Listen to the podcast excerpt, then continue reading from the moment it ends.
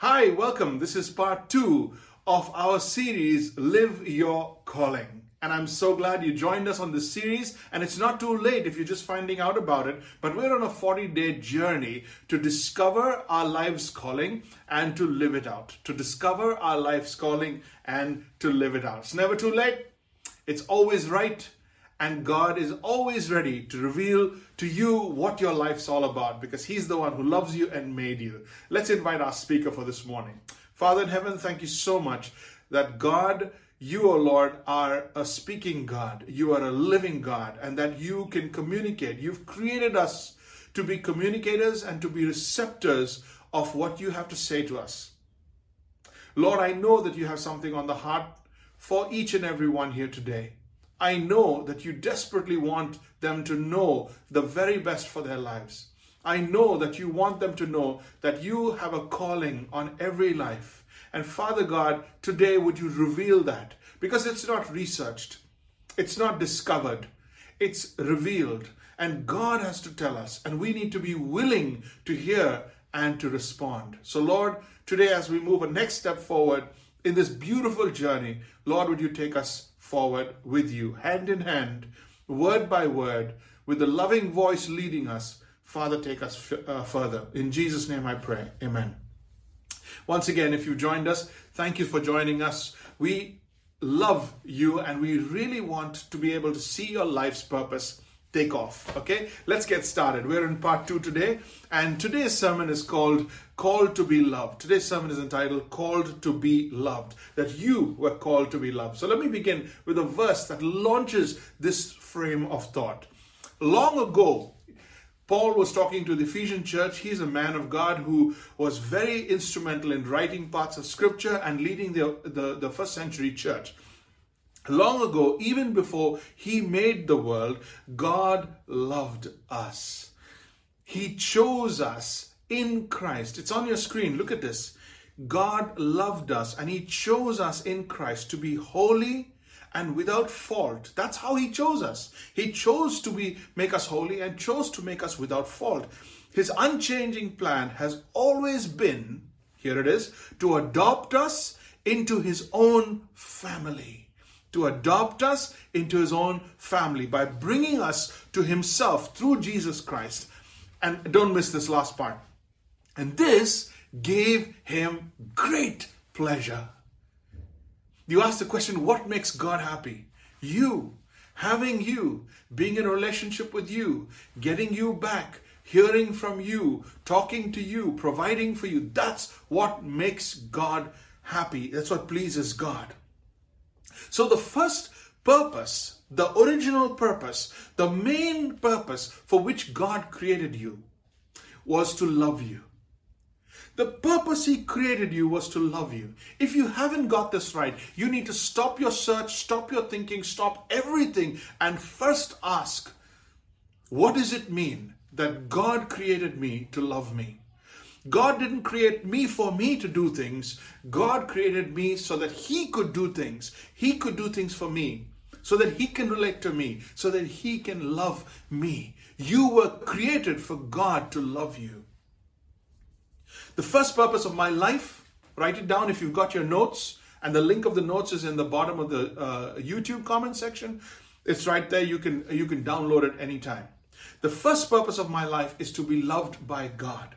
Look at what this verse says in, in Jude. And did you know that Jude is the brother of Jesus? He's actually a brother of Jesus. Jude was a brother of Jesus. James was a brother of Jesus. But these guys only came to faith in Christ only after his resurrection because how do you how do you come to faith in a uh, when when your brother is god you know? How do when, when your brother claims to be god how do you submit to that? I mean that's impossible. But after the resurrection jude james and all the others they came to faith in christ. And this is what jude says this letter is from Jude, a servant of Jesus Christ and a brother of James. I am writing to all, look at this, who are called to live in the love of God, called to live in the love of God, our Father, and the care of Jesus Christ, his Son.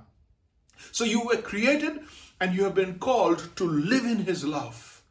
You've not been called to do anything, you've been called to receive.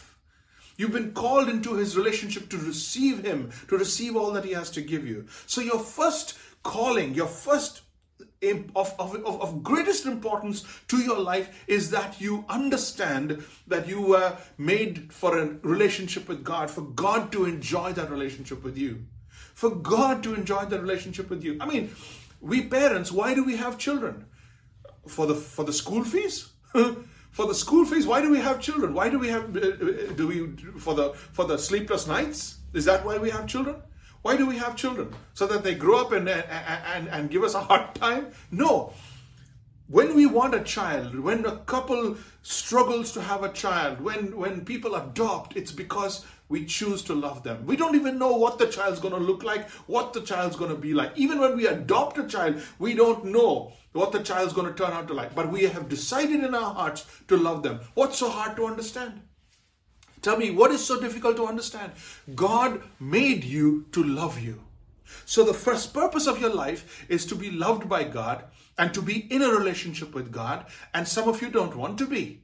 Some of you don't desire to be. And some of you have never sought to be. And I'm calling you to be. I'm asking you to be. I'm calling you back if you used to be. And I'm asking you to enjoy it if you are being in a relationship with God. Dear friends in Rome, God loves you dearly. This is what Paul is saying to the church in Rome. Dear friends in Rome, God loves you dearly and He has called you to be His own people. There is a calling and a purpose in our life. Purpose often has to do with what we should do with our lives. But calling has to do with what who we are called to be. What's what's the mandate on our life? What's the overriding purpose of our life? Whose are we? Whose are we? Okay, so that relationship is what God has called us. And He says, I've called you to be in my family. I've called you to be in my family. That means you are a son or a daughter of God. You're a son or a daughter. What an incredible quality of love. What manner of love God has shown to us that we should be named and called and counted the children of God. And so we are. You see that verse? Can I read it again for you? Here it is. What an incredible quality of love the Father has shown to us that we should be named and called and counted the children of God. And so we are. God has called us, He has counted us, He has marked us as His children. Now you've got to step into that. You're like, oh yeah, of course, all the all of the children of God, everybody, and God loves us. No, if you don't, if you don't, if it doesn't change who you are, if it doesn't change the way you live and see life and, and the future, if it doesn't change the way you see after death, then you don't get it. You don't get it. You're maybe a religious person or an intellectual person or a philosophical person or just a downright atheist, or you may be juggling with your own concoction of belief systems. You cannot be, my brother, my sister, my friend, you cannot be the author of your own faith. You have no right to that. The faith has to be grounded in the object of the one who, who wins your affection and your trust. And that has to be God. And He says, I've called you as a son, I've called you as a daughter. What an incredible. Look at this verse. I pray that Christ will be more and more at home in your hearts. Isn't that amazing? that as we grow in our life that god takes center stage and becomes more at home he comes to dwell in us as you trust in him look at that verse may your roots go down deep into the soil of god's marvelous love and may you have the power to understand as all of god's children should how wide how long how high how deep his love really is so your life is a study, your life is an excavation project of the love of God. May you experience the love of Christ, though it is so great you will never fully understand it. So it takes a lifetime and it's never ever ending, yet it's so fulfilling to keep on understanding the love of God for you. Here's the unfortunate thing we have misconstrued love. We have made love into a physical exercise, we have made love into into just a very emotional, sentimental uh, thing. But the way God loves and what God defines love is incredibly different. And you've got to understand what it is. God's love is wide enough to be everywhere. Write it down. God's love is long enough to last forever.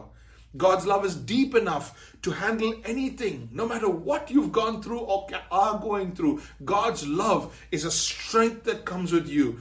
It's a, it's a confidence that comes with you. It's a it's a it's a it's a climate that surrounds you as you go through life, high enough to overlook mistakes. God's love is so high that it covers just about anything you could possibly do because love forgives, love forgives, love forgives, and then forgives more. So, what if you got it? If you got it, if a person comes to grips with the fact that God loves him, if a person comes into the love of God and lives in that love, which is what his calling is, how would it transform that person's life? That's what I want to look at this morning. How would it be different for you if you are a person who lived in the love of God? You just basked in it, you swam in it, you understood it, you you you lived in that reality that you are completely and totally loved by God. Let me give you five things that would mark a person who is absolutely sure, experiencing, and enjoying living in the love of God. Are you ready for this? Let me give you five things. Here's the first one I feel accepted rather than ashamed. Write this down if you're taking notes. I feel accepted rather than ashamed. The Bible says in Romans chapter 5, verse 1 By faith we have been accepted to God, or we have been acceptable, we have been made acceptable to God. By faith, faith makes you acceptable. No matter what you've done, no matter how far you've run from Him, no matter how much you've held your fist out at God, the moment you trust in God for who He is and for what He claims Jesus to be, the moment you show faith, faith covers that. Faith becomes, uh, makes you acceptable. And now, because of our Lord Jesus Christ, we live at peace with God. Look at the verse. We live at peace with God. So, when you place your faith in Jesus, your faith in Christ covers everything you've ever done, everything you have uh, will ever do, and makes you acceptable because you are in Christ. It's a positional thing. I feel accepted rather than ashamed. See, being loved means you are accepted unconditionally. Being loved means nothing you can do will change that love for you. Some of you don't understand this because your, your, even your parents haven't loved you that way. People have abandoned you. People have turned their back on you. People have constantly redefined love for you, and you have constantly uh, either struggled with getting love or struggled with keeping love. And it has always been human, broken, and inconsistent. By faith, we have been made acceptable to God. The first thing that happens, the first mark of a person who knows God loves him and lives in that love, he is just accepted. He lives by being accepted. He knows that nothing he does can undo the love of God for him. If God says his chosen ones are acceptable to him, can anyone bring a charge against them? Can anyone point a finger? Can anyone dissuade God from loving him? Or can anyone condemn them? No, indeed. Look at that verse. Look, look at the emphasis there. No, indeed. Romans chapter 8, verse 33 and 34. This is all in the Bible. And as you discover the Bible and as you open the word and, the, and read through the word, you'll find be, in and through that word a God, a person who has always loved you and wants to love you. And this love is not human love. This not, love is not sexual love. It's not sentimental love. It is not filial or seasonal love. This love is an undying uh, affection and allegiance of a father. A father for a son that's not even born yet, who wants to have you and wants to love you and wants to know you. I feel accepted rather than ashamed. Write down a second mark of a person who is totally loved by God. I am bold in bringing my needs to God. I am bold in bringing my needs to God. For a lot of us, our prayer life is as strong as our last sin. Our prayer life is as strong as our last failure. We look at everything as contractual. Even our parents if they were upset with us for something we've just done, we lose confidence to be able to ask them for anything or to or to even address them or to approach them. But God is always approachable. God is always ready. He holds your sin at par and then he will deal with your sin, but he will never mix that with how much He loves you and how much He wants to give you and be with you and shower you. Look at what it says in this beautiful scripture. All who are led by the Spirit of God are the children of God. All who are led by the Spirit of God are the children of God. So, you should not be like cowering, fearful slaves. In the Roman world, that was a, that was a, a very strong uh, present metaphor. You should not be cowering, fearful slaves. You should behave instead, this is, this is what you should do, like God's very own children adopted into his. How do they behave? Once a kid gets it, this is home. This is this is my place. Everything that's dad's is mine. You know, uh, the, the, I carry his name. I uh, this is me. That's my father. He loves me. Once you are in your father's love, once you are you are it's gone through your soul and you know whom you belong to my goodness the confidence surges and this is what he says you should become instead you should behave instead like god's very own children adopted into his family calling god abba abba john papa daddy dada you just just come to god like you would come to a father and since we are his children we will share his treasures we will share what He has, for everything God gives to His Son in Christ is ours. Everything God gives to Jesus is ours. So in Christ, we have everything that Christ has. In Christ, we can be everything that Christ is.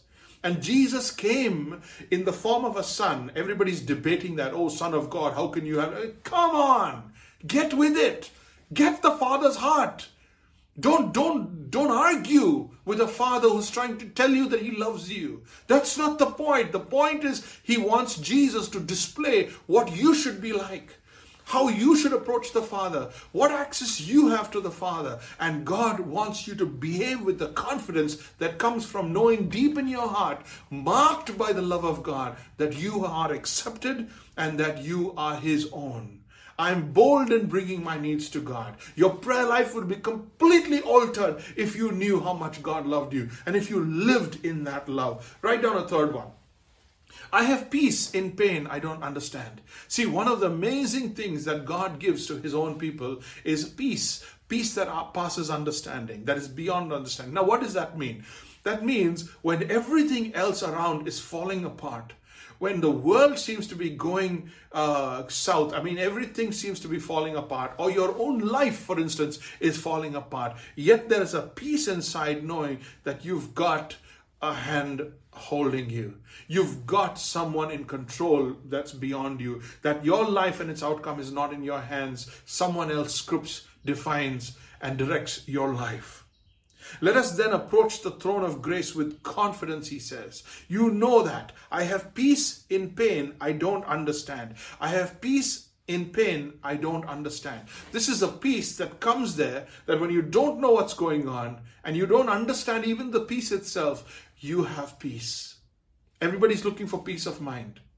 Everybody's looking for peace of mind. But the peace of God that passes understanding goes beyond your mind and sits in your heart goes beyond your mind and sits in your heart. The problem is we need peace in our hearts before we have peace in our minds. Peace in our minds can be easily found from by drinking and by, by, by getting into drugs or by rock and roll or by all sorts of uh, indulgences or, or, or just emptying your mind for whatever reason. And there, you could you could get your mind peace for a few hours. That's that's a hundred ways you could do that. But peace in the heart comes from being right with God. Peace in the heart is a gift that God gives, and that peace comes straight into the heart. A lot of people don't walk with God, don't enjoy God, because their faith is here and not here. And many people are going to miss heaven by 18 inches. They're going to miss heaven by 18 inches because they don't understand the love of God. And they're still arguing on semantics, they're arguing on, on logistics, they're arguing on, on, on legalities. When God wants you to understand, He loves you. Period. He loves you. Period. I have peace in pain. I don't understand. Write down a fourth. I gain the courage to take risks. I gain the courage to take risks. There is no fear in love, but perfect love drives out fear because fear has to do with punishment. Fear in our hearts always has to do with seeing things happen in life feeling that it's happening because we did something wrong. Life's not going well because we are being punished. Someone's out to get us. Someone's out to show us uh, what we really are or humble us. We see everything that happens or doesn't happen to us as as punitive, as in it's happening to us because it's punishment. And because of that, we fear. We fear to take risks. We don't feel like somebody's with us if I was to leap, if I was to jump. We don't, and we think that oftentimes fighting our fears is a mental thing. No, no, no. It's a heart thing. When you know you're deeply loved, you can take big risks.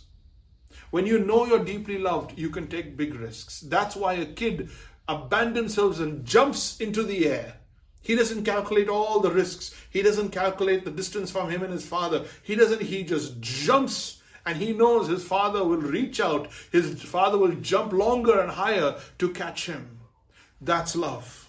That's love. Let me close with one more. Number five, I worship instead of worry. I worship instead of worry. So don't worry about not having enough food or drink or clothing. He will give you all you need from day to day if you live for Him and make the kingdom of God your primary concern. Make the rule of God to live in His kingdom the primary concern. So don't worry about tomorrow, for tomorrow will bring its own worries.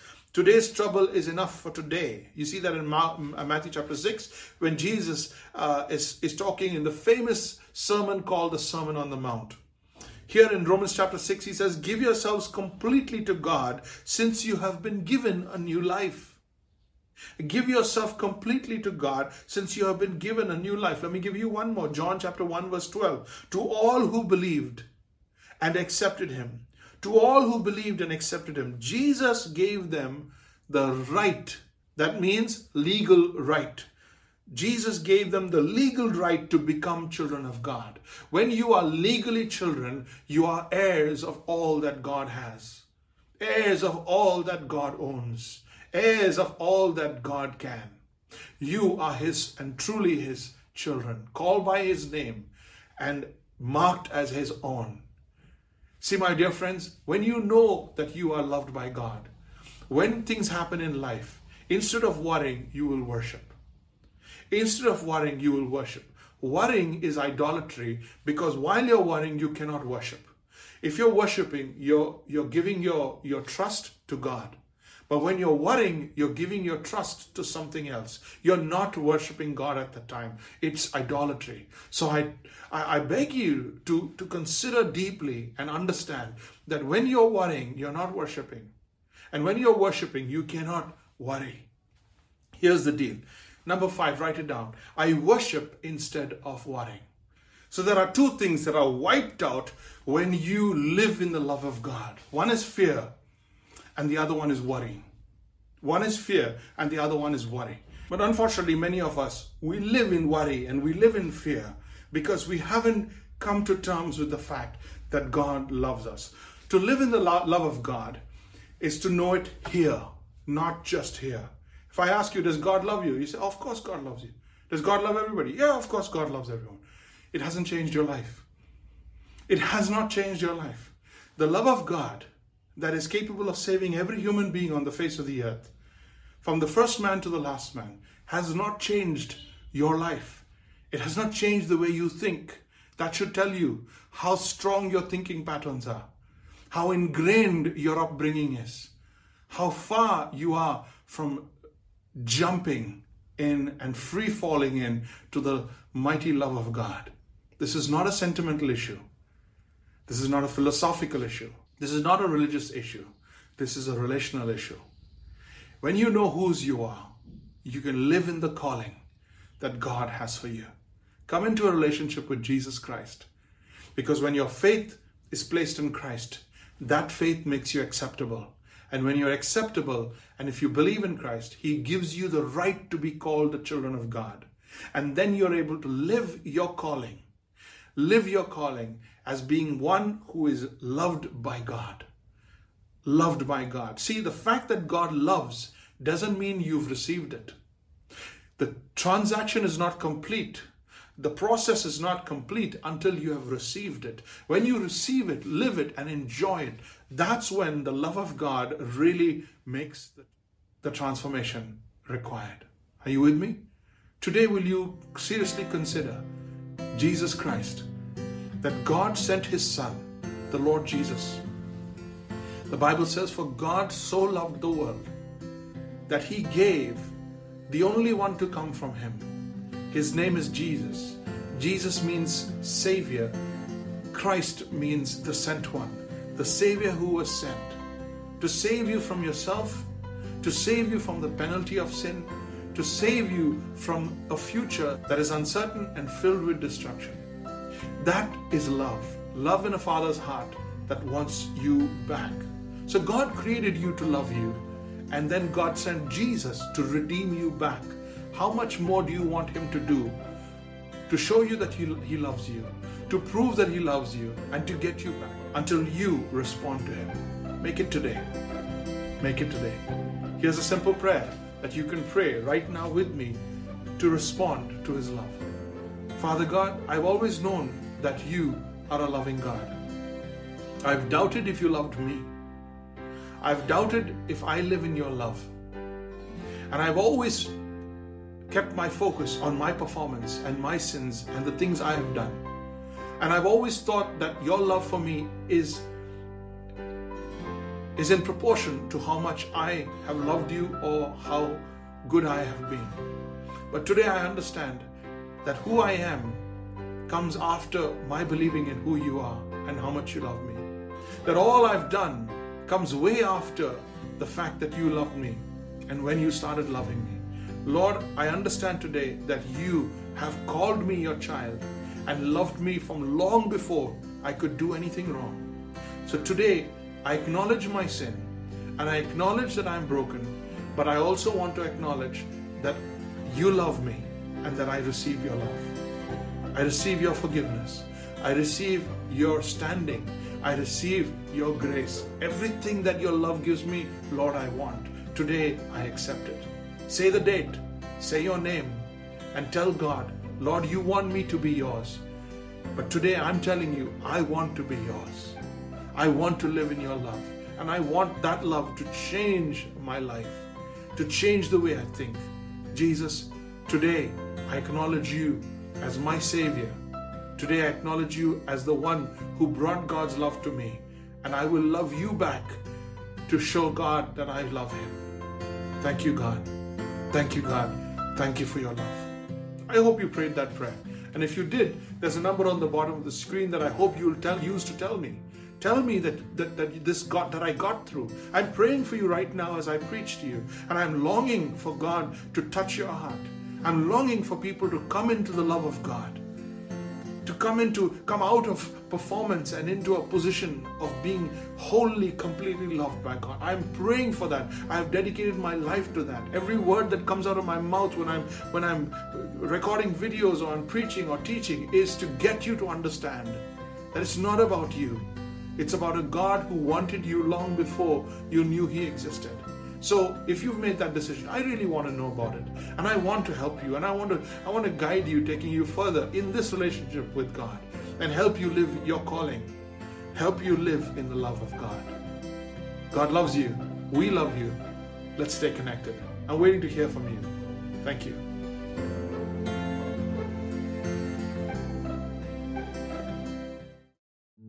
Hi, I'm Jeremy Dawson, and if you liked what you just saw, if it was a blessing, then hit the subscribe button. Come on, you can do it. Hit the subscribe button, uh, hit the bell so that we know you want to hear from us. Lots of videos coming your way songs, worship, encouragement. Come on, subscribe. Let's take this forward and share with somebody you might know. Write a comment in the section below. But let's see you guys again. Come on, subscribe.